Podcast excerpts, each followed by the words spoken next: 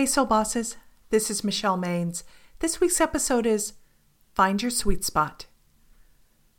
I reached a place of, what do I do now? That's a woman profiled by Humans of New York, speaking about feeling adrift after her mother, husband, and best friend all passed away in the space of a year. Suddenly, the former CEO found herself living alone. She never set out to run a company. Her natural energy and enthusiasm played in her favor when she began working as a teller at a small Florida bank. She went from working just to pay the bills to running the place. However, she was at a turning point when her personal losses piled up. The obvious choice was either focusing on retirement or doubling down on the job she knew how to do. But she decided there was something in between making money or sitting on the sidelines.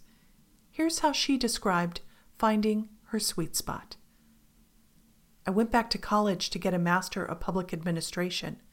I've already got a job waiting on me back home. I'm the new director of Broward County's Business Council on Homelessness. We're working toward getting homeless people into permanent housing. I'm really excited. I want to do a great job.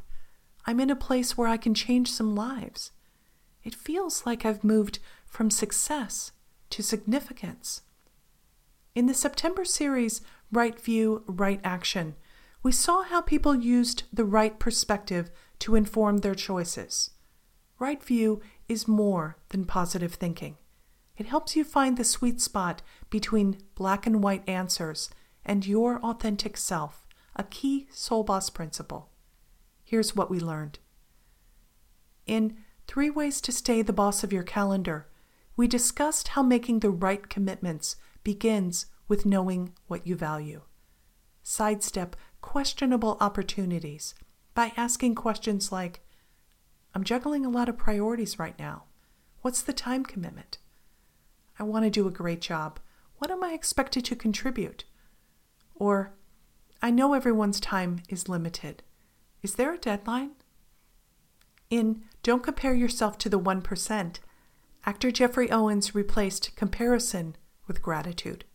He's decided that his contributions are valuable, whether he's doing a passion project like teaching Shakespeare or working a day job between acting offers.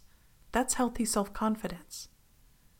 In Make Flexibility Your Middle Name, we saw Nick bounce from one team to another after his favorite boss left.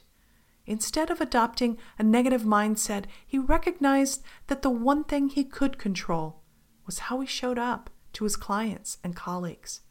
Then he used adaptability to go with the flow until his work situation settled down. Like the former CEO, you might be at a crossroads wondering, what do I do now?